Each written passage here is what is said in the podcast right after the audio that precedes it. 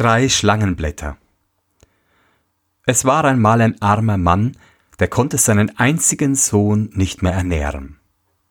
Da sprach der Sohn Lieber Vater, es geht euch so kümmerlich, ich falle euch zur Last.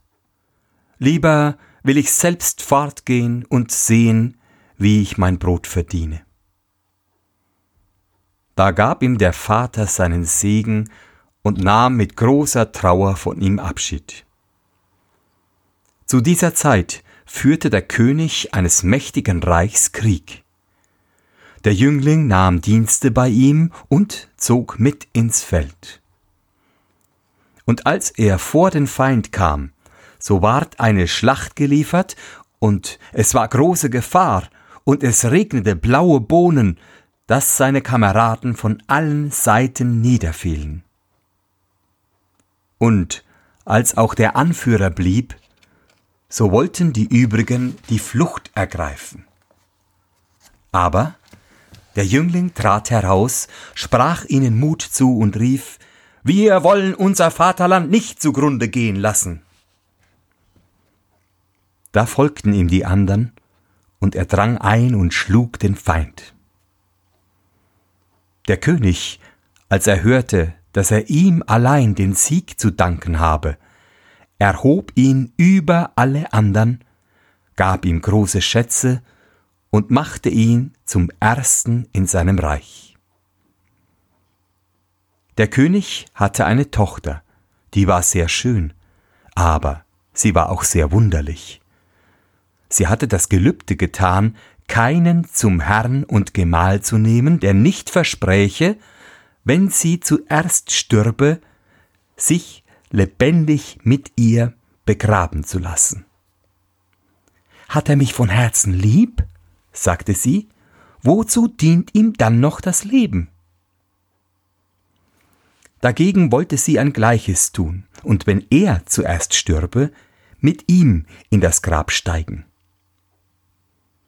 Dieses seltsame Gelübde hatte bis jetzt alle Freier abgeschreckt. Aber der Jüngling wurde von ihrer Schönheit so eingenommen, dass er auf nichts achtete, sondern bei ihrem Vater um sie anhielt. Weißt du auch, sprach der König, was du versprechen musst? Ich muss mit ihr in das Grab gehen, antwortete er, wenn ich sie überlebe.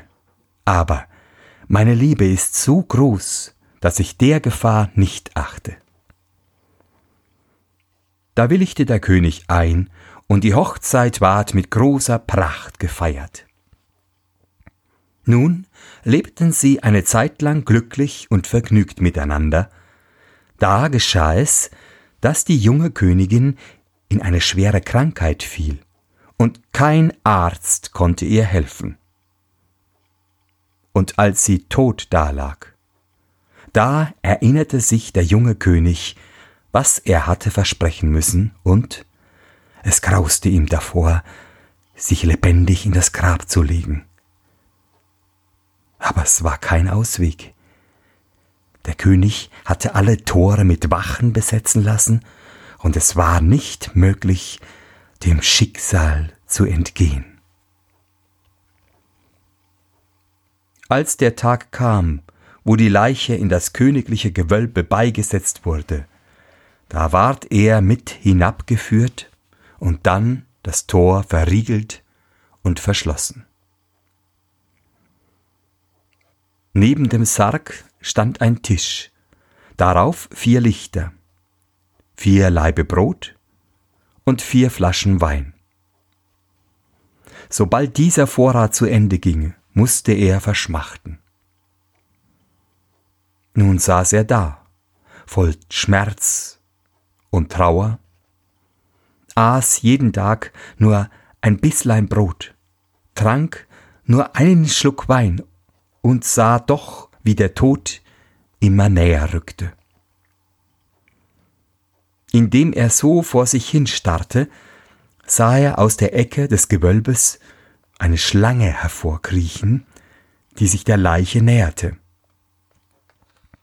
Und weil er dachte, sie käme, um daran zu nagen, zog er sein Schwert und sprach Solange ich lebe, sollst du sie nicht anrühren, und hieb sie in drei Stücke. Über ein Weilchen kroch eine zweite Schlange aus der Ecke hervor. Als sie aber die andere tot und zerstückt liegen sah, ging sie zurück, kam bald wieder und hatte drei grüne Blätter im Munde. Dann nahm sie die drei Stücke von der Schlange, legte sie, wie sie zusammengehörten, und tat auf jede Wunde eins von den Blättern. Alsbald fügte sich das Getrennte aneinander, die Schlange regte sich und ward wieder lebendig, und beide eilten miteinander fort.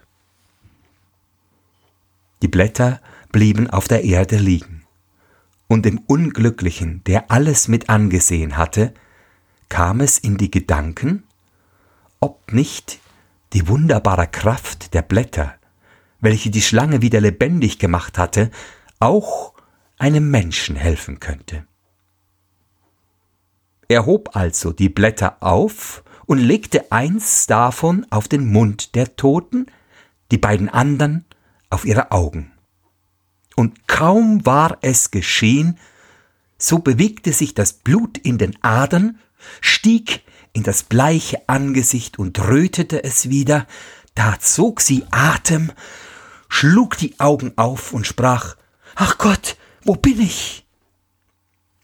Du bist bei mir, liebe Frau, antwortete er und erzählte ihr, wie alles gekommen war und er sie wieder ins Leben erweckt hatte. Dann reichte er ihr etwas Wein und Brot, und als sie wieder zu Kräften gekommen war, erhob sie sich, und sie gingen zu der Türe und klopften und riefen so laut, dass es die Wachen hörten und dem König meldeten. Der König kam selbst herab und öffnete die Türe. Da fand er beide frisch und gesund und freute sich mit ihnen, dass nun alle Not überstanden war. Die drei Schlangenblätter aber nahm der junge König mit, gab sie einem Diener und sprach, verwahr sie mir sorgfältig und trag sie zu jeder Zeit bei dir. Wer weiß, in welcher Not sie uns noch helfen können. Es war aber in der Frau, nachdem sie wieder ins Leben war erweckt worden, eine Veränderung vorgegangen. Es war, als ob alle Liebe zu ihrem Manne aus ihrem Herzen gewichen wäre. Als er nach einiger Zeit eine Fahrt zu seinem alten Vater über das Meer machen wollte und sie auf ein Schiff gestiegen waren, so vergaß sie die große Liebe und Treue, die er ihr bewiesen und womit er sie vom Tode gerettet hatte, und fasste eine böse Neigung zu dem Schiffer. Und als der junge König einmal dalag und schlief, rief sie den Schiffer herbei und fasste den Schlafenden am Kopfe, und der Schiffer musste ihn an den Füßen fassen, und so warfen sie ihn hinab ins Meer.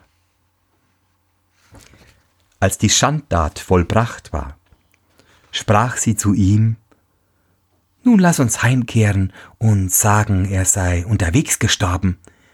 Ich will dich schon bei meinem Vater so herausstreichen und rühmen, dass er mich mit dir vermählt und dich zum Erben seiner Krone einsetzt. Aber der treue Diener, der alles mit angesehen hatte, machte unbemerkt ein kleines Schifflein von dem großen los, setzte sich hinein, schiffte seinem Herrn nach und ließ die Verräter fortfahren. Er fischte den Toten wieder auf, und mit Hilfe der drei Schlangenblätter, die er bei sich trug und auf die Augen und den Mund legte, brachte er ihn glücklich wieder ins Leben.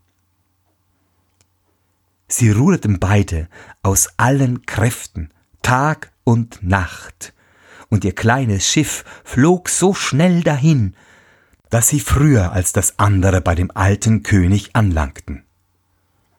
Er verwunderte sich, als er sie allein kommen sah und fragte, was ihnen begegnet wäre. Als er die Bosheit seiner Tochter vernahm, sprach er Ich kann's nicht glauben, dass sie so schlecht gehandelt hat. Aber die Wahrheit wird bald an den Tag kommen. Und hieß beide in eine verborgene Kammer gehen und sich vor jedermann heimlich halten. Bald hernach kam das große Schiff herangefahren, und die gottlose Frau erschien vor ihrem Vater mit einer betrübten Miene. Er sprach Warum kehrst du allein zurück? Wo ist dein Mann? Ach, lieber Vater, antwortete sie, ich komme in großer Trauer wieder heim. Mein Mann ist während der Fahrt plötzlich erkrankt und gestorben, und wenn der gute Schiffer mir nicht Beistand geleistet hätte, wäre es mir schlimm ergangen. Er ist bei seinem Tode zugegen gewesen und kann euch alles erzählen. Der König sprach Ich will den Toten wieder lebendig machen, und öffnete die Kammer und hieß die beiden herausgehen. Die Frau, als sie ihren Mann erblickte, war wie vom Donner gerührt, sank auf die Knie und bat um Gnade. Der König sprach, Da ist keine Gnade. Er war bereit, mit dir zu sterben und hat dir dein Leben wiedergegeben. Du aber hast ihn im Schlaf umgebracht und sollst deinen verdienten Lohn empfangen.